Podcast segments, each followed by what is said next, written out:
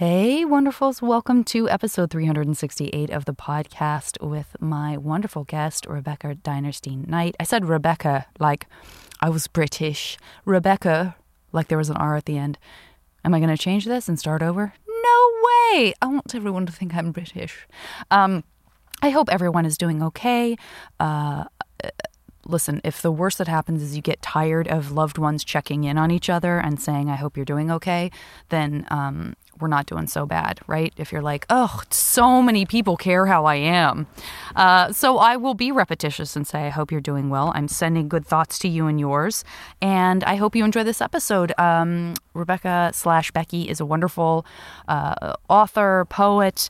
Um, we had a great talk about her work amongst many other things, and uh, I think you'll enjoy it. So, hope you're well, sending you love, and talk to you soon.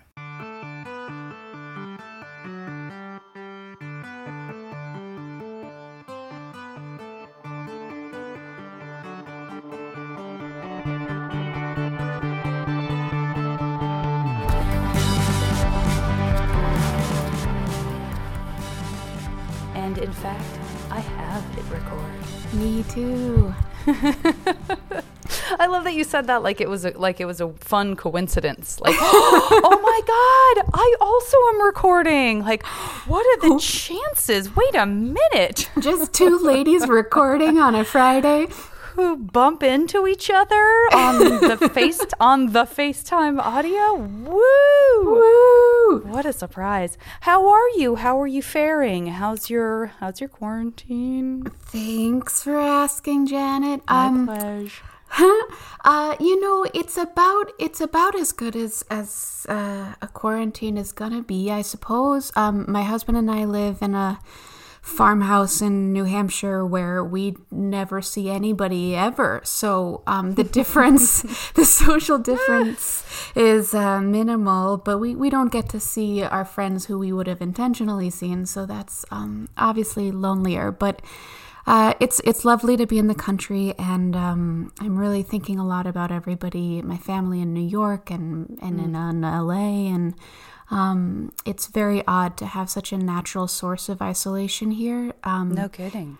Yeah, we How long have you been out there? How long have you been in a in, in a farmhouse in New Hampshire? Huh, about two years, but I did grow up in New York City, so it's a big change.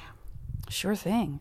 Now, my experience, uh, and I've probably mentioned this before on the podcast, but my experience of being in some of the smaller New England states, um, like Connecticut or New Hampshire, uh, definitely included like the honor system. We put a bunch of berries just out on, on a table at the end of our very long drive and just trust that maybe someone will put like a dollar in the can next to it.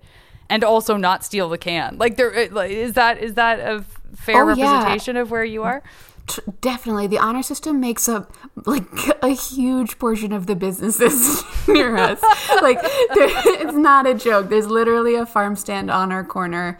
Um, named Farmer John's farm stand and my husband is also named John and they're different Johns and they're both growing vegetables and uh, the whole Farmer John farm stand which is a pretty elaborate selection um, is the honor system. There's I've never seen anybody working there. Um, yeah it's it's pretty uh, trusting and very very sweet. And talk about, uh, to your point, the difference between that and being from New York City. Um, New York City proper, that's like kind of a massive switch. Um, yeah, it sure is, and it's not one that I ever imagined for myself, but I fell in love with a man on the subway, and the next thing I knew, I was in New Hampshire. um, but uh, no, I uh, it was all it was all much more willful and and um, it was all very very good. But um, I'm very happy to be here, and it feels weirdly right, even though it's not something that I ever knew would feel right. Mm. Well, that's it's funny, just kind of what you're talking about. I'm I'm sort of having that that moment where I'm thinking about you as an author, you know, thinking about you as a, a novelist, and and wondering because you know we all have that sort of characterization now that we do where something strange happens and it feels like it's quote we're in a movie or you know this is like something that would happen in a book, um, yeah. and I wonder if that for for writers that sort of doubles. It's like doubling down because you know, if a person who's not a writer uh, or a creator necessarily in that way um, feels that, then then what must a storyteller feel as they see themselves as kind of the char- the lead character in their story, like moving from New York City to a to a town in New Hampshire? Yeah, it's wild. The first thing, um, the first thing anybody ever suggests when I experience something is that I should write about it, and especially when a book comes out, there's a huge um, sort of industry expectation that you're going to write a series of personal essays um, in support of your book that sort of flit around the internet uh, as the book releases and give potential readers a sense of who you are and what you're uh, oh. thinking about and, and um, sort of introduce your personality. And when my first book came out, especially The Sunlit Night, which was about a more autobiographical story of a woman who goes to the Arctic of Norway, which is something that I did, even though the rest of the book is totally fictional. There were a right. ton of personal essays about how it felt to be lonely in the Arctic and things like that. Um, and so coming into this book, I was really hesitant to write these essays because they feel somewhat misleading, especially when the novel isn't autobiographical. Um, mm. And then this new book, Hex, came out is utterly at the dawn of this crisis. And um, the idea of personal reflection has just changed so much altogether that it's it's a whole different thing all over again. Yeah. Well, well, I I did not know that that was something that was sort of baked into the process of of a book being published and stuff. This is news to me. This idea of of the the essays is that really like industry standard? Like like it this is. is what everyone does. It is, for better or worse. Um, I would say as a practice, it reached its peak in about 2015. like uh-huh. it was uh-huh. incredibly popular a few years ago, and then it was so widely practiced that I think now there's a little bit of a of a sort of self consciousness or almost even a backlash about it. But at the same time. Hmm um, that only goes so far as to create essays that are about the fact that one has to write essays. Oh no! But but like you oh, still no. are writing the essays. There's no oh, way God. around it. yeah. So basically, liter- like basically, literature has crawled up its own butt. It's I think you could say that. I mean, Uber, it was always there.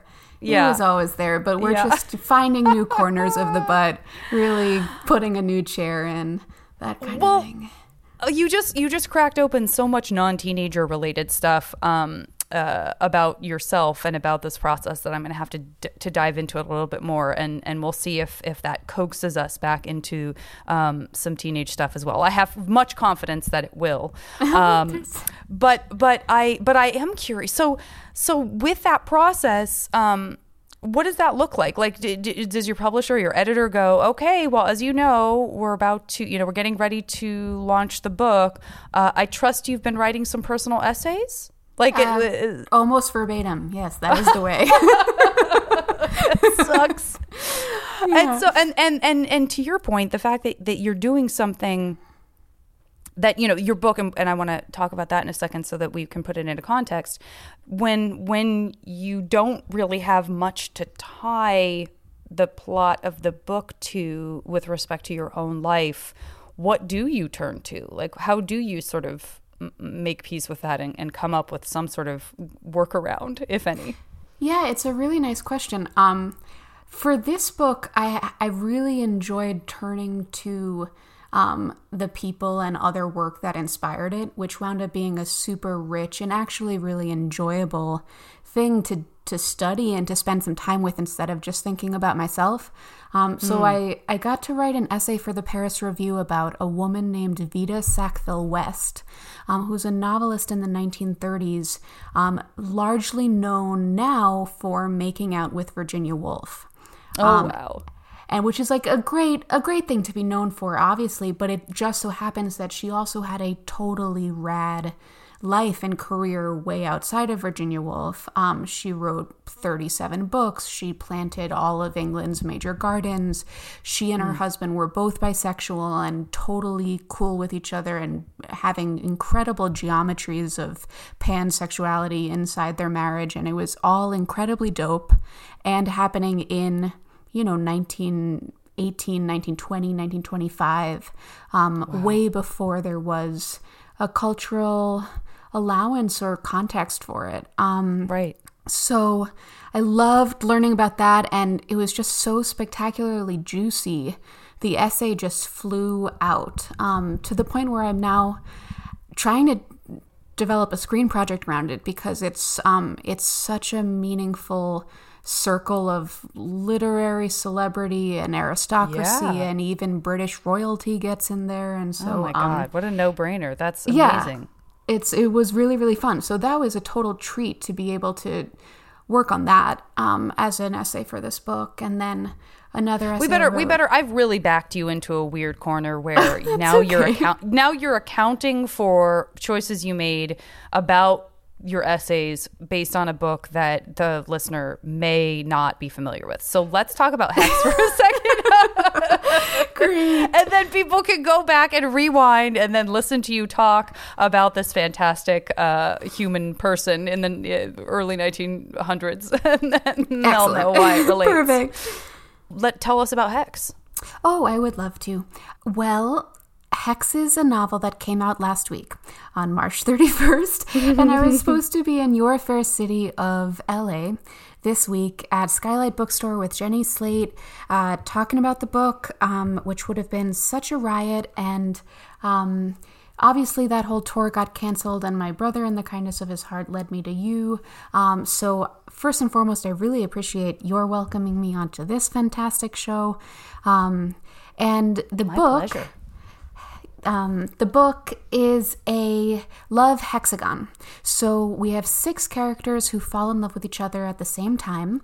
Um, it's a real variety of relationships. Some are erotic, some are sort of based in professional envy, some are based in a sort of longing, a sort of impossible longing. Um, we've got sort of that pansexuality I was talking about with Virginia Woolf's circle going on among um, six uh, academics and New Yorkers based in uh, Red Hook and the Upper West Side in New York. Um, and the main character has just been expelled from her PhD program where she is trying to bind um, botanical poisons to their own an- antidotes. Um, so that's obviously a subject that is taken on a really charged atmosphere right now. Um, hmm. And uh, it's such a lonely. It's a book about this woman who is mostly alone in her Red Hook apartment, cooking herself ungodly quantities of tortellini. And so, if there's like, if I could have known that this book would be released into a quarantine, um, I don't think I would have changed it, but it's right. just incredibly strange. um, but it, it really is, it's full of, um, it's very sassy. It's got a, it's, it's, it's a pretty punchy little thing. It moves quickly. It's short. Um, it's told in these short journal entry um, segments that are all devoted to the main character Nell's uh, mentor, who um, Joan. So uh, Nell sort of devotes herself in this really um, fervent and feverish way to this woman, Joan. It's pretty sad. It's pretty silly, um, and I hope your listeners like it if they want to pick up a little a little novel treat for their quarantine. well, it's interesting to say, and this is again, I'm, but I don't mean to, to psychoanalyze our entire culture leading up to this quarantine, but um, do you feel like there was an underlying, I mean, you know, you call out the the coincidence of of this idea of us being um, sort of locked in um, as as the book comes out, but is was there was there a sense already of kind of like American loneliness that lent itself you know, in a less direct way towards this idea of of this this girl alone in Red Hook? Yeah, that's a really beautiful question. Um, I do think that the original um, essence of the loneliness of Nell's loneliness was actually envy. Um, this idea that so many high achieving professionals regard each other as um, essentially competitors who who must be doing things uh, more intelligently or more successfully than they themselves are, even though that's mm. hardly ever the case. Um, I do think there's through i mean the obvious things like instagram this culture of assuming that everybody else is doing a better job has right. become so pervasive and this woman who has been strictly prohibited from continuing her own work, she's been expelled from her lab because um, it's a highly toxic environment, and one of her lab mates has um, suffered a fatal accident, and the whole lab gets shut down, and she literally is removed from her profession. And it kind of unwinds her whole system of ambition and self esteem and the desire to prove herself and the desire to receive validation, all of these forces that um, as a creative, I feel are sort of re- relentless. The the comparisons mm. and the measurements and the reviews and the ratings and um, how that circus of approval really eggs us on and tears us yeah. down. So that was that was sort of at the heart of it originally. Um, but all lonelinesses wind up resembling each other. Uh, mm. So it now it now takes on the flavor of this one as well. I love everything you just said. First of all, um, I I'm so I'm so interested too because you know I just was having a conversation about this uh, with someone. This this this just oh like invasive weed of envy. Um, and and so it's been it's been something that I've been thinking about in part because you know there's a lot of of talk going around and and I've and I've talked about this on the podcast a little bit just within this time of, of quarantine uh, of what are you doing with this time? Like somehow um, shelter in place has become a new proving ground where you know in terms of maybe not just creative people but that tends to be kind of what you know what gossip i hear or what complaints i hear or what sort of worrying or boasting where that all comes from is you know how are you using this time creatively and, and productively and how quickly are you getting content onto the internet? And how quickly are you you know coming up with with some new mind-blowingly creative way to show everyone that you know just how to shelter in place in, in, a, in a, a particularly funny way or a particularly touching way or you know so yeah. I really i'm so aware of it and i think um it, i mean it's it's just like next to straight up fear uh, I, I, I, I'm hard pressed to think of an emotion I enjoy feeling less. I mean, it's not something that I, I am so, whenever I get a flicker of it, I try, I really, really work so hard to move on from it. And it's not because I'm a great person. It's because I don't like fe- feeling bad. oh yeah. So, you know, it, it, it's, I have no interest in staying in that space. And that is why I'm if it's not why, it's it's I think it's a it's a nice side effect of me not being hugely active in combing the internet for and looking at other people's you know lives as presented is uh, I hate that feeling. I don't want to feel that, and so uh, I actively avoid it. And I, if my weakness means I can, I, my threshold for it is so much lower than everyone that I'm not subjecting myself to it as often. That's like a happy accident do you know what I mean? It's not For like sure. a courageous choice on my part.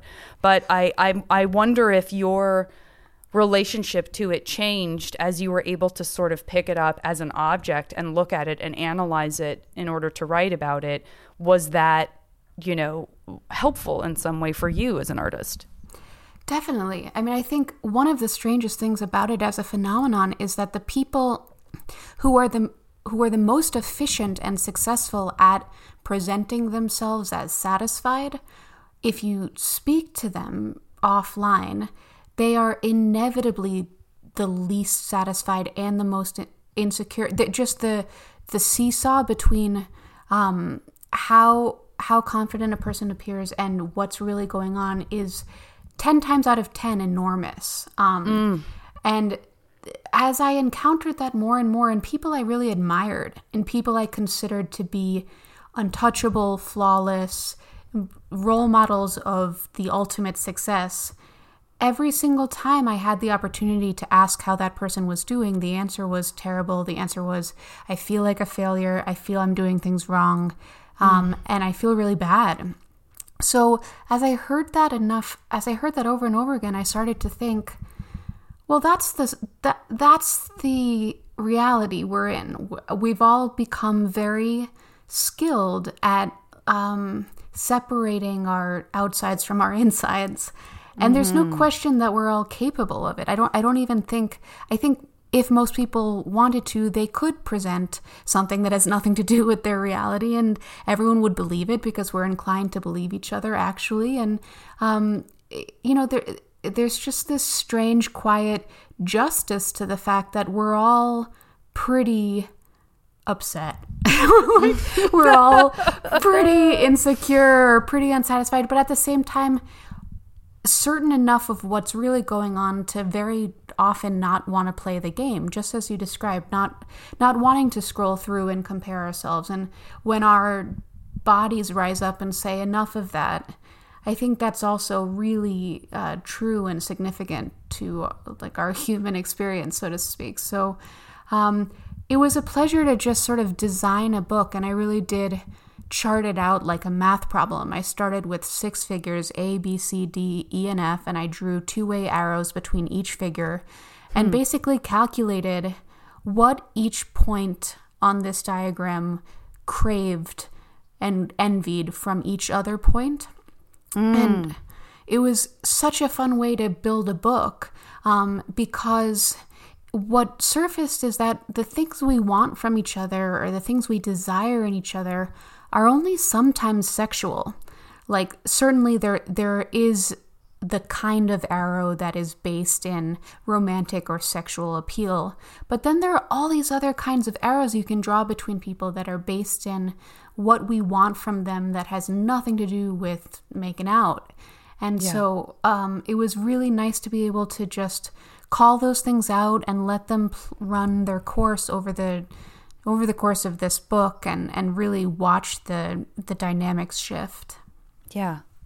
Well, I think that's, you know, one of one of the things that I identify so strongly with with being an adolescent is that sense of um, defining your identity and kind of maybe I mean I don't know like of course as a ch- as a little child you know we've we've all or many of us who who listen to podcasts or who have who have sort of an interest in human behavior um, I feel like it's it you know there's a sort of like generalized understanding that that young children you know under the age of blank whether it's like 4 something like that is you know that you're essentially a psychopath in that you don't you haven't developed your empathy you know you don't want to share potential mm. i mean this is all very generalized but like you you know that there's a sense of not necessarily being able to tie someone else crying to how you feel about right. crying um, and, and that kind of stuff. So, not to say that there isn't like coveting that doesn't go on and jealousies and all of that kind of stuff playing out when you're a kid, because absolutely that's happening. But um, but I think you know puberty is such a weird, hard, tense time to be questioning who you are and how to make sense of everything. And um, so much of that seems like it it sort of flares up like acne um, yeah. in puberty. You know, it, it, is that something that you that you can kind of call back to and relate to when you sort of think about these like the the sort of like like the blood rushing to the head and and that sense of like oh I want that or like oh if someone else has that maybe that means I won't get it or you know do you feel can you can you relate to that at all this idea of adolescence definitely. And, yeah. When I started thinking about um, talking to you the first thing um, that popped into my mind um, was the image of myself in puberty with an extra large forehead and rectangular eyebrows and buck teeth wearing my brother's clothes. And, like, for context, my brother is eight years older than me. mm-hmm. um, so uh, I was in these sort of oversized sweatpants with the elastic around the ankle, which are very hip right now, but yes. in the year 2000 were the least hip of any uh, possible clothing item. Um, and that combined with just like everything that was going on on my face, like my dad's gigantic eyebrows, which again were not cool yet, like a totally disproportionate forehead, no head hair. Like I've never had very much hair on my head. It's all on my eyebrows, and then just like so That counts little as your on head. top. That counts as your head. Does it though? Does it? um, so I was just a, a goblin. I was a little goblin in very large clothing. And that is not a recipe for social success. Um, And meanwhile, the girls who uh, wore clothes that fit their bodies and sort of had their faces figured out had access to a, not only like social popularity but inner peace or like inner satisfaction and comfort that i i could hardly fathom um so And looking yeah, back I- now, did you feel like that was real now with your distance, or do you feel like they fall into more the category of the sort of like real life Instagram before there was Instagram of you're I'm going to, I'm very good at presenting this Right. to you, the public, but I'm also still a teenager. Yeah, you know, it it was probably both, but I, I do think the the great disadvantage of being popular in middle school and being well adjusted early on is that you don't um, you don't have as much of a an opportunity to define or understand yourself because nobody's asking you to. Like uh, it's so you're so immediately accepted or so easily accepted that nobody is um, challenging you to explain why you're a person and i Yeah. do actually think that that exercise and having to and having to face that ch- that sort of wall and see yourself in it and run against it and develop your strength that way there's something super valuable about that even though it's incredibly painful at the time so Absolutely. I that I I am sort of happy at this point that I fell on the lame side of middle school, but um, it it definitely took a while to be happy about that. Okay, we're going to take a break. I will be back after a word from our wonderful buddies at Maximum Fun.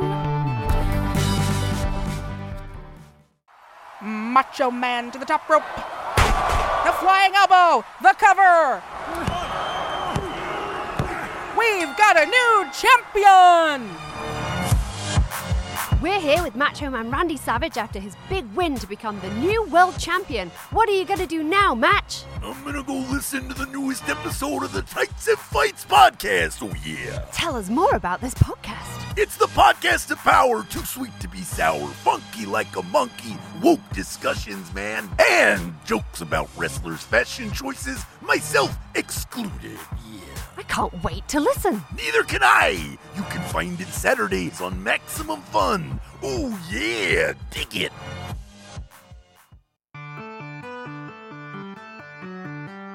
Once you got into high school, was there any sort of shift, or did it sort of, was it like stay on course? No, it was pretty bad, pretty bad for a very long time. Mm-hmm. I mean, still, I mean, mm-hmm. you know, who's ever, who has ever really exited their middle school self? But I didn't mm-hmm. make, I mean, I feel like the word make out, is that one word? the compound word make out has come out so many times in this conversation already, but I didn't make out with anybody until like senior year of high school. It was a late bloom. Um, Yeah. So, uh, you know, it, I really hung on to my uh, lack of desirability for as long as I could, and then, How tough of you? How tough yeah, of you? you know, I gotta gotta hold on to your assets, and then I just I don't know it it. It evolved into something just a little bit more medium, I would say. It was never Mm-hmm. a great blossoming, but it, it took the edge off itself by the end of high school, I would say. So this is so. What's the family? What's a family makeup? Is it both your parents and and Jonathan and you? That's right. Um, Yep, and and four of us. and it was um like just where where in New York City or borough? Yeah. Um, so Greenwich Village, uh, sort of on the NYU campus, even though um, my parents don't have anything to do with NYU. Um, my dad's family has lived in that area for a very long time, really since That'll do it. Yeah.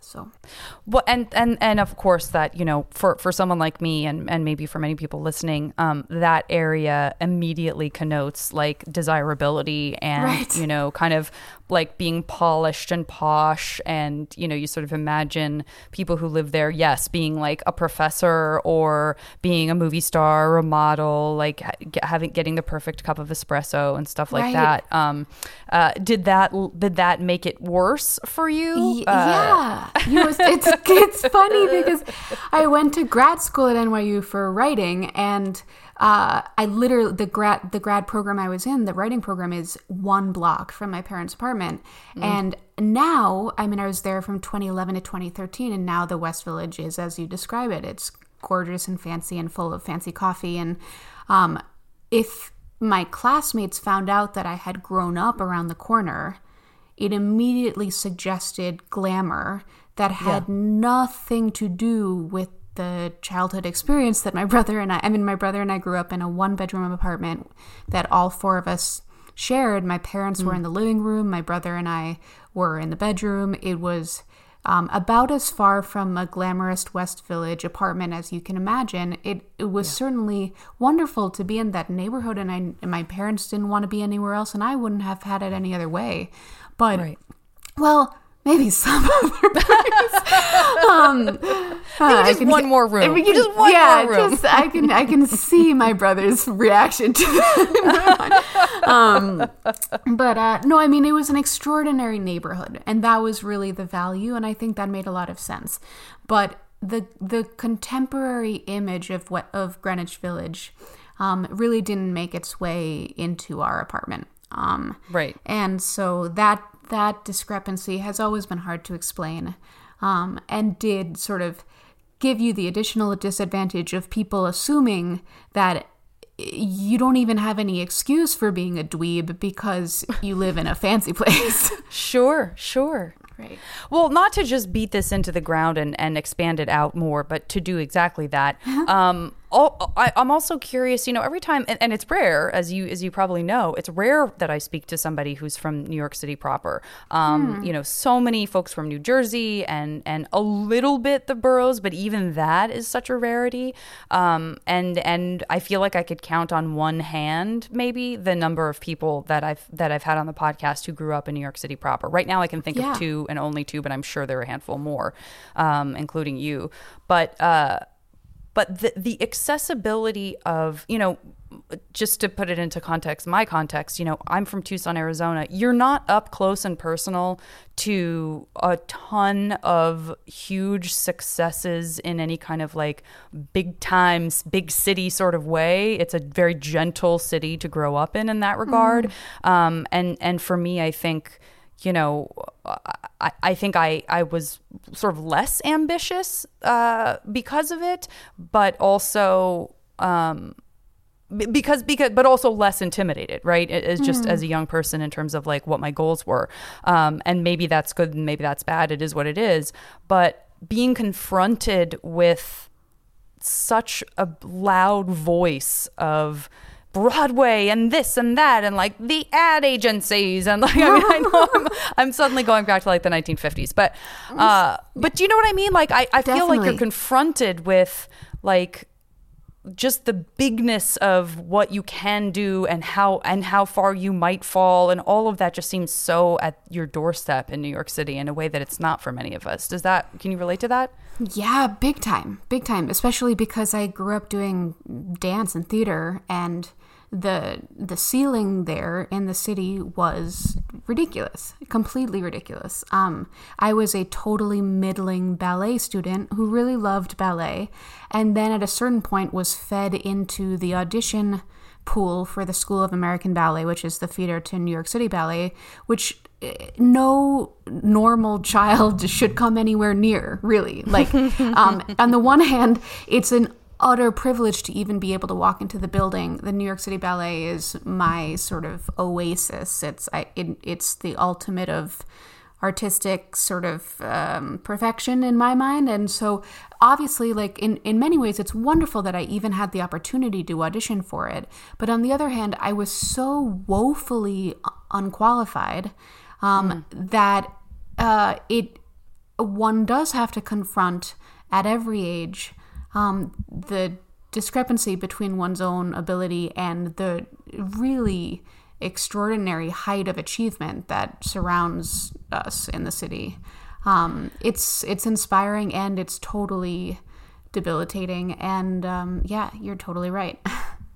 I is there anything more? I mean, again, I feel like this is very reductive, but as a, as a kid who did not grow up in a, any kind of a ballet culture at all, I mean, I did, you know, took modern dance through magnet schools at at like public, you know, public schools that had Yeah. some that offered up some art type stuff and so any ballet i was doing was such a mishmash of you know modern dance and it was just right. part of you know one of the six periods you had in the day so it just it was it was you know it, it just didn't there was nothing like what um what you can experience if you are really you know uh if you if you truly love ballet as a young girl. But is there i mean how many things most perfectly encapsulate like this sort of I mean, I, I hate to use the word cliche, but this idea of the, the this sort of beauty and grace and desirability of ballet and the level to which you can be humiliated and crushed mm-hmm. and physically humiliated and crushed just by virtue of what happens to your body if you dance ballet. It feels like such a an extreme representation it's like a it's like an avatar of being a young girl like that that That's seems right. like it's so pervasive like I, I, i'm trying to think if i've ever talked to any of my you know all of my friends who took ballet would say they were middling at best. So i don't know who these girls are who were the stars of the classes but i don't know them. You know what i mean? They're Yeah, probably you- too too, too I, they're either too their bodies are too broken for them to leave the house or they are off being wild successes in like russia or something. I don't know. Well, I, yeah, I mean, it just I, it's an art form that will accommodate infinite labor, infinite work. So the the people who can really do it are the people who have devoted most minutes of their lives to it, and so they aren't hanging out um, most of the time. Although I I've recently met a couple of dancers with New York City Ballet who are like wicked chill and hang out plenty. So I, I that that myth is probably something that we just tell ourselves to comfort ourselves. Like, oh, the the good ones don't get to have any fun. They have plenty of fun. the good ones are all black swan it's as simple as right, that Right, exactly. You're either Yeah. evil or crazy if you're that good. It's not true. That's right. They're, um, but uh, no, it really is. I mean, yeah, ballet will really drive you crazy with how perfect you can be and and and how perfect you're you're not. Yeah. Ay, ay, ay. Uh, was that something that you? When did you stop doing that? When did you kind of go? All right, I'm gonna, I'm gonna retire the toe shoes.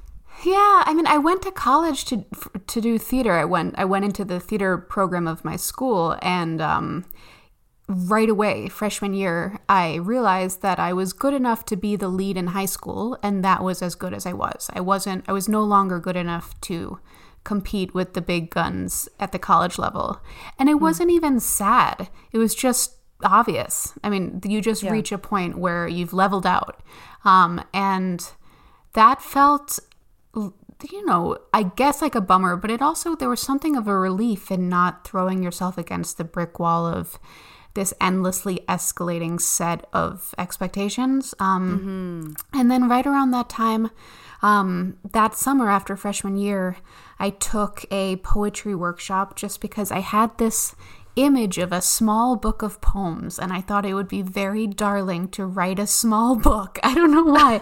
um, and so I went and took a class at like the New York Summer Writers thing. Um, and the poet Louise Glück came to give a reading um, that summer. And I had just gone through a terrible breakup, and she read a poem about uh, great love, and I burst into tears. And then at school the next year, I saw that she was a teacher at the college. Um, So I got to take her class sophomore year, and that was really the beginning of of why I'm a writer. Um, she happened to like my poems, and she said, what are you doing? You should be writing poems. Um, quit your quit your pirouetting and write some poems. So I I did that, um, and that's really she was basically the single pivot of that change, um, which is such a testament to what mentors can do and what no encouragement can do.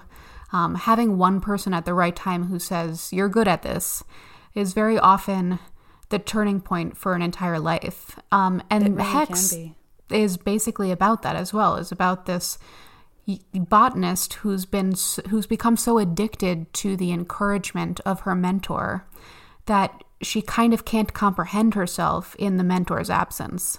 Um, and that's what sort of fuels her obsession and her work and everything she does once that once she's thrown out of her mentor's program. What was uh did you go to to public school then in uh in high school? Like in the heart of New York or Yeah, I went to the same public high school that my brother went to, Stuyvesant, which is a big math and science school um, that happened to have some very lovely English and theater in it. But it's it's a it's a math and science school way downtown. Yeah. were you writing for yourself in the form of journal entries or were you kind of dabbling in poetry before you took that course um, in in college or was that really just like a n- non-existent presence for you? No, um, the Stuyvesant English department is is so wonderful. It's like this secret jewel, and I did get to take a short story class and a poetry class junior and senior year um, at Stuy that really started it started the interest. Um, but at in in high school, I was really very very focused on theater, um, and it and it wasn't until college that the writing took the theater's place. And what what uh, leads did you get to play when you were in high school when you were still a big fish? What a fun question. Well, I was Princess Winifred in Once Upon a Mattress. Um, so I got to climb up and feel the pea and all of those fun things. Um, and I went, I did go to Stage Door Manor, that like super hardcore boot camp, summer boot camp for, for theater. Um, and I got to do some heavy duty tap dancing there. I think my favorite show that I was ever in was 42nd Street, which is just Oh, like that's so cool. incoherent tap dancing for two hours. There's like no story. There's no plot. It's just like get on this big corn of and tap dance. dancing. Yeah, exactly. um, That's wonderful. Ugh, my my envy is listen. My envy is really it's it's it's really kind of uh, rearing up right now and showing itself because I I love tap dancing and I just Really? never was any good at it and never tried hard enough to get good at it. But I just think it's so fun. oh well, Um, there's a fun quarantine activity. Zoom yourself a little tap class. There's no reason Yeah. not to. I mean, maybe this is it for me. This is the pivot. Oh my god, Right? this is the pivot. This is the pivot. You're a good tap dancer. I swear, Oh, Janet. You're good. um, and so, so when you are uh, still awkward, i i at least when it comes to, I mean, this is again, I just like couldn't be more into putting people into um, boxes right now, I guess. But, uh, but it, it there, there, one could be surprised, maybe mildly surprised, that the person who is the lead is Princess Winifred um, in Once Upon a Mattress uh, would not necessarily be the kid who you know doesn't really have you know relationships isn't isn't fooling around or isn't the subject of of people's crushes at least you know in, in, in a way that gets kind of acted upon. Um did you have friends who were like did what was your friend group like was it just a mishmash of different kinds of people Yeah, I mean, one of the coolest things about that high school, um, especially back then, is uh, it was largely kids of immigrants. It was a really diverse student body. It's become a little bit less diverse, and their entry test has become so well known that it's now sort of um, the product of extensive prep programs and it's be- it's become a little bit gnarlier. But when I was there and I especially when my brother was there um, anybody anybody who could answer a certain set of math problems went and it was free and um, it was in this it was in downtown Manhattan and pretty accessible to all the boroughs by subway. Um, and so you wound up with this really eclectic, really mixed student body, and I loved that. Um, and it and it was also an enormous high school. It was ten stories high, um, Wow. with like I don't know. 1500 kids i want to say that might be totally wrong but a very large student body it was almost the size of a college so one thing i loved about that is that you could be anonymous or you could make friends with any kind of person and nobody was tracking it because nobody could see the whole picture it was too big for anybody to sort of um I don't. It, my middle school was so small. You knew exactly who was who and what was what and what the cliques were. Stuy Yeah. was so rambly and enormous that nobody was keeping track of you or your friends. You just kind of did what you were going to do. Um, and I really loved that. That was really liberating.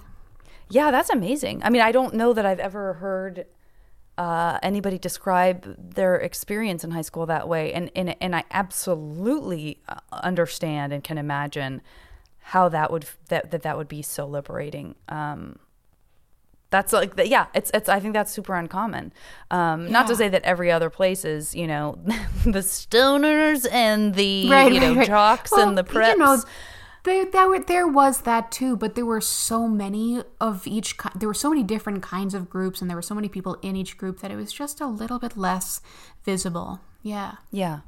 And did you and did you have uh, sort of crushes from afar? Like uh, Oh, it's, I, I like to stare longingly at this person. Oh, sure. Who didn't? Come on.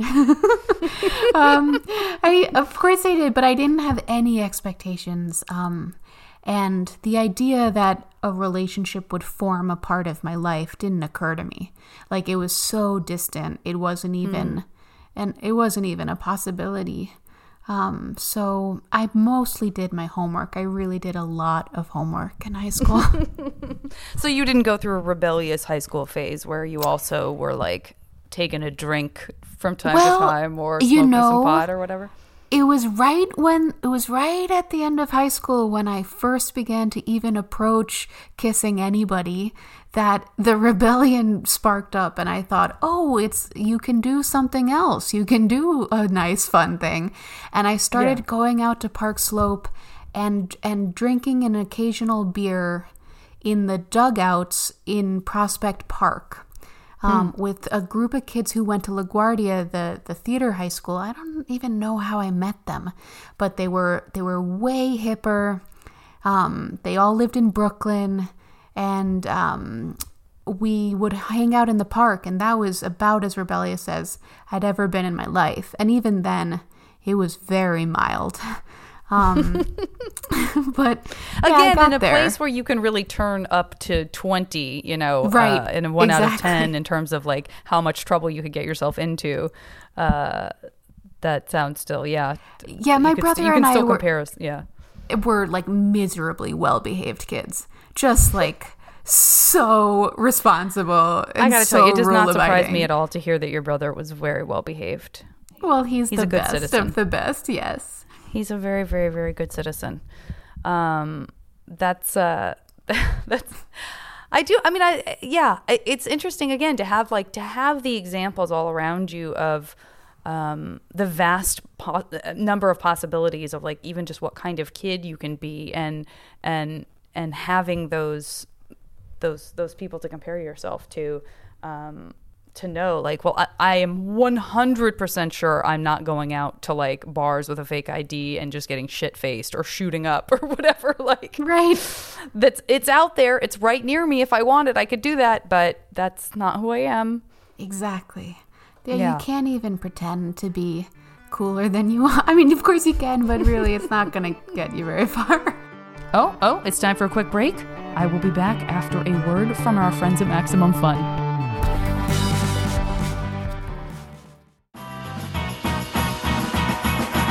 I'm Rileigh Smirl. I'm Sydnee McElroy. And I'm Teylor Smirl. And together we host a podcast called Still Buffering, where we answer questions like Why should I not fall asleep first at a slumber party? How do I be fleet? Is it okay to break up with someone using emojis? And sometimes we talk about bugs. No, we don't. Nope.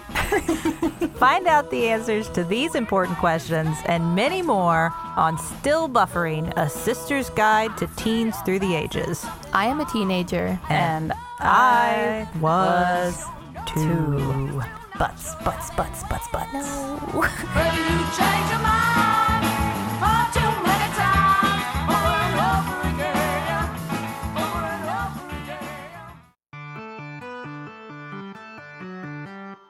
Becky, I want to get into this MASH game with you. Uh, I did not prepare you for it. So No. if you have not listened to the podcast, it's possible you may not know what I'm talking about. I'm so Um, excited.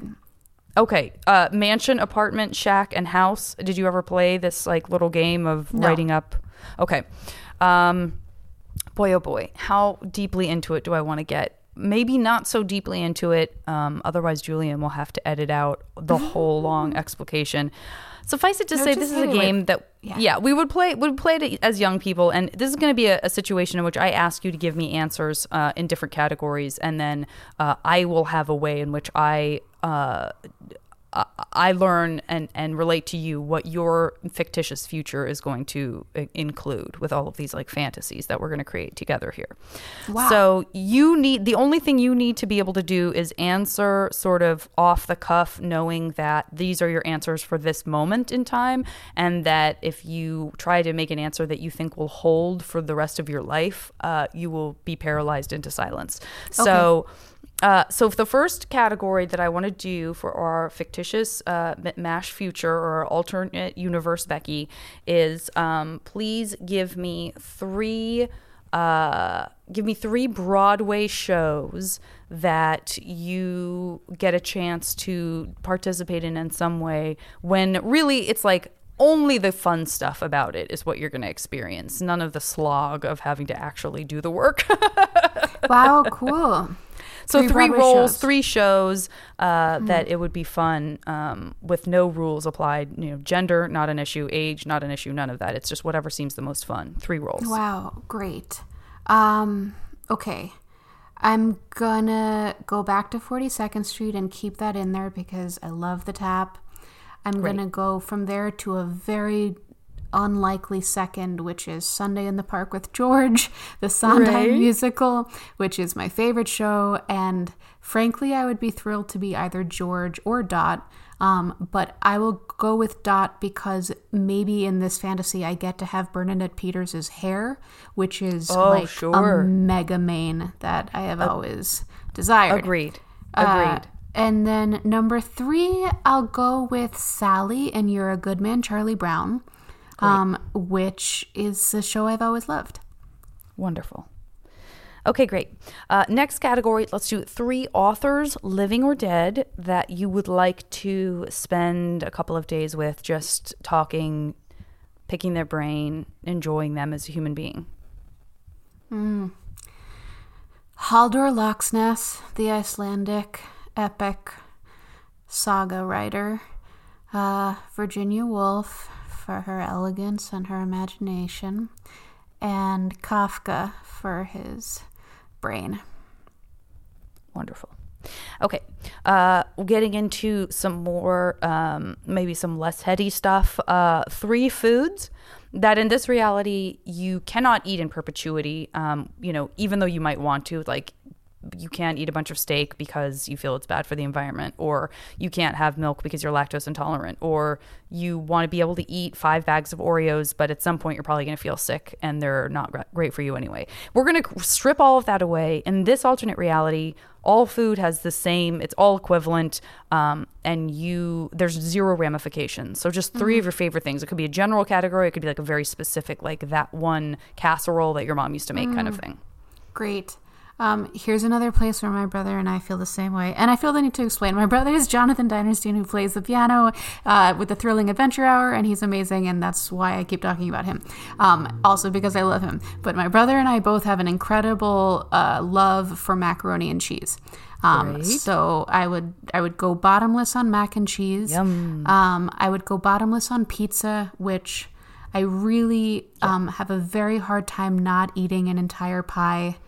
Every every pie, it's a it's an act of unbelievable willpower and self restraint to stop where I I stop. hear you. I hear you. so you.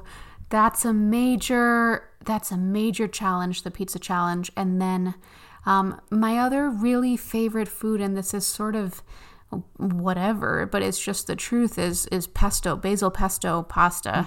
Um, I wish I could eat it all the time.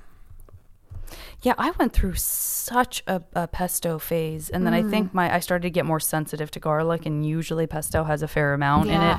Um, and so now I feel I, I equate it with heartburn, but I I do love pesto. Like as you were just describing, going through that phase, I missed it. Like I felt like, oh no, I need to I need to get back into some pesto. So I'm gonna have to suss out some less garlicky pesto. It's now on it's list out of there. things to It's do. available. Yeah. Yeah, I'm going to get into it.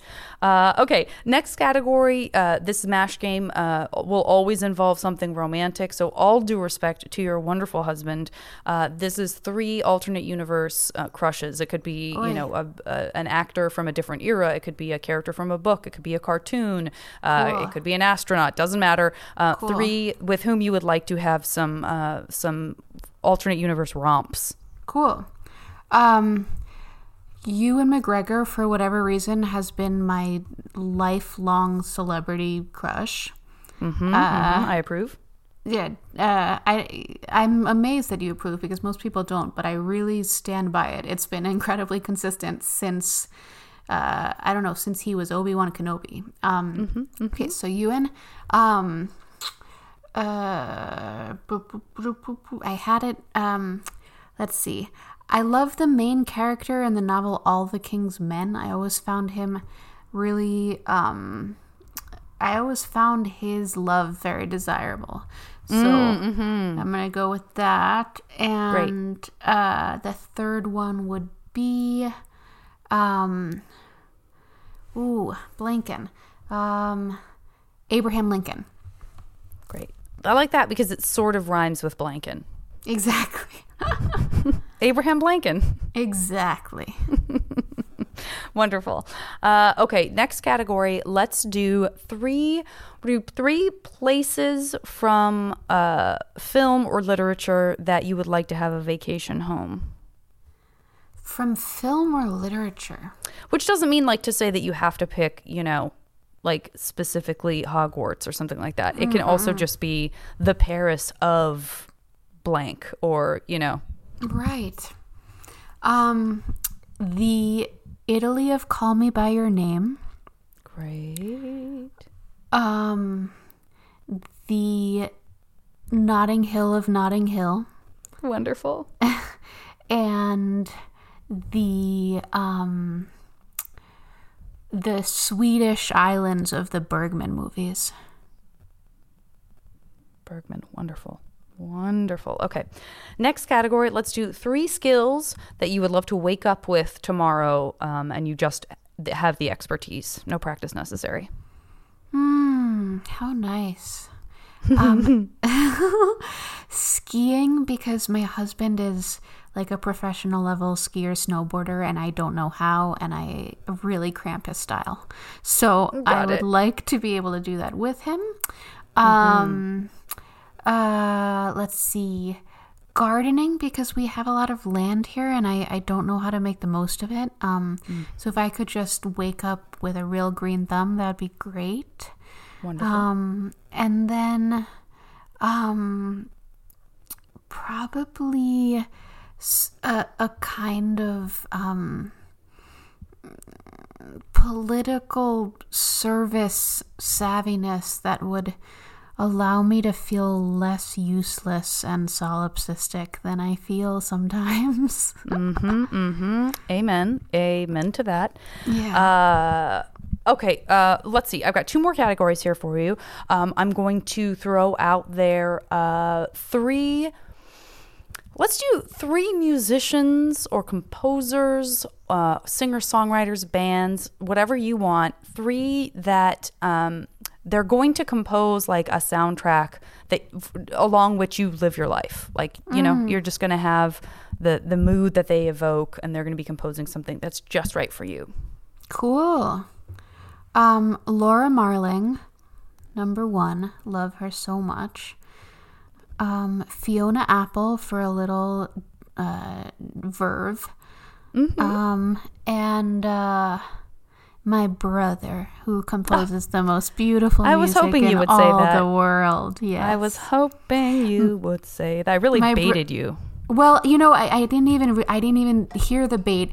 Um, and my brother composed a piece for my wedding that was so utterly transcendent. Um, I just can't believe it. Oh, I so love more of that. that, please. Uh, well, now I have to hear that song somehow. So I I'll hope send that, it that to be you. facilitated. Yeah. Okay, good. Good. Uh, okay, and then final category. Let us do. Mm, it's time for me to put all the pressure on myself. Let's do three things that uh, you cannot do right now because we are sheltering in place. Um, that we are going to magically make it possible for you to do somehow within the confines of your home or property. Um, see my friends, see my family, and go on book tour. Great. And book tour. Okay, pick a number between one and seven. Five. Okay.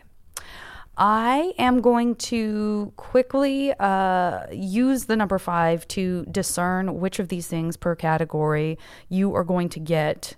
Um, if you could, in the meantime, uh, again, just kind of recap for people uh, where to find your work, what that work is, and uh, how to stay connected to you in one way or another, that would be marvelous. How nice. Um, thanks everybody for listening. My name is Rebecca Dinerstein Knight, Knight with a K. Um, and my new book is called Hex, H E X. Um, it's out everywhere books are sold. Um, Jenny Slate recorded the audiobook if you like to listen to audiobooks, and she did a truly phenomenal job. Um, I super encourage you to place an order with Skylight Books in LA, where we were going to have our event. Um, local bookstores are really hurting right now, as you know, and um, any order placed through any local store, wherever you're listening, does a huge amount for the store and for writers and for my publisher and everybody who's been working for years on this book. Um, so I really hope you, um, if you want to check it out, I hope you love it and I hope you tell me about it. Get in touch. Um, I'm on Instagram and Twitter and Facebook. Um, Rebecca Dinerstein Knight Hex. Um, thank you. Beautiful. Beautiful. I can't tell you how perfectly that timed out. I had not a second that I had to wait for you, nor did I have to rush. That was absolutely Super. ideal. That must mean something. Um, so I want to congratulate you on many, many good things. Um, I want to congratulate you on. Oh boy. Well, first of all, rest assured you have unlimited access to all your friends. We are magically making it possible for you to uh, spend time with them during this time in which you are. Uh, heretofore not spending time with them. Um, and so we have made that magically possible. Uh, perhaps they will spend some time gardening with you because you are a phenomenal gardener. So I foresee you plucking vegetables for a beautiful garden salad uh, to serve your friends. How nice. You can decide to partake of that salad yourself, or you can indulge in just nonstop mac and cheese. Will Nonstop mac and cheese. It will be the mac and cheese. It will be the mac and cheese. Sorry. Sorry, delicious fresh garden vegetables. Enjoy and just indulge in that wonderful mac and cheese with zero ramifications. Uh, I want to say, you know, listen, obviously you have the place that you are now. You also are the proud owner of. And again, I did say mansion, apartment, shack, or house. Those are the sort of things that you're going to get somewhat arbitrarily. You did end up with a shack, but it is on one of the Swedish islands of the Bergman films. And what are you going to do? Get some like tacky mansion? No, the- you gotta on one have a shack on the Bergman Island. You Definitely wanna got, have you a shack. want the Swedish shack for sure. Exactly, exactly. So I'm glad you see that in, in the in the way that one should. Um, I want to congratulate you for your wonderful run in uh, Sunday in the Park with George with your Wow, beautiful Bernadette. Peters hair as How Dot. great. Um, I want to further congratulate you on your burgeoning friendship with one Virginia Woolf. I'll take it. And uh, and and all of this is happening with this sort of Laura Marling soundtrack that is just composed expressly for you and just perfectly mirrors whatever you're feeling at any given time. You have this beautiful soundtrack to accompany you um, up to and including uh, your romantic relationship with your longtime crush, Mr. Ewan McGregor. Goodness gracious. do you feel bloated with riches right now? I really do. I really do, Janet. How did you do it? I just it's it's the magic of mash, my friend. The magic of mash. How supreme. Uh, uh, this has been such a pleasure and a joy. Thank you so much for doing the podcast. Um, I am so excited to uh, to check out this book. I'm probably going to listen to to the audiobook version because um, I like to toddle around and do various uh, and sundry chores and hikes and things. So I can't wait to have Jenny Slate's uh, melodious voice in my ears saying your beautiful words. It's a great choice. She did Awesome. such a nice job. Um, Janet, thank you so much. You're you so run such a beautiful show, and I'm so thankful to be on it. And um, uh, I hope you have a really comfortable and, and fulfilling quarantine in your own way. Um, Thank thanks you. again to my brother Jonathan Dinerstein, and thanks to all of you guys for listening. I, I really appreciate it. Oh, I love that was a beautiful. That was such a uh, that was a beautiful dismount, is what I have to say. um, and I'll just tie it up by saying, uh, for uh, those of you who plan to tune in again, I will talk to you next time on the podcast. Yay. The show is recorded by me and edited by Julian Burrell. And as always, the JV Club theme song is Back Before We Were Brittle by the amazing Say Hi.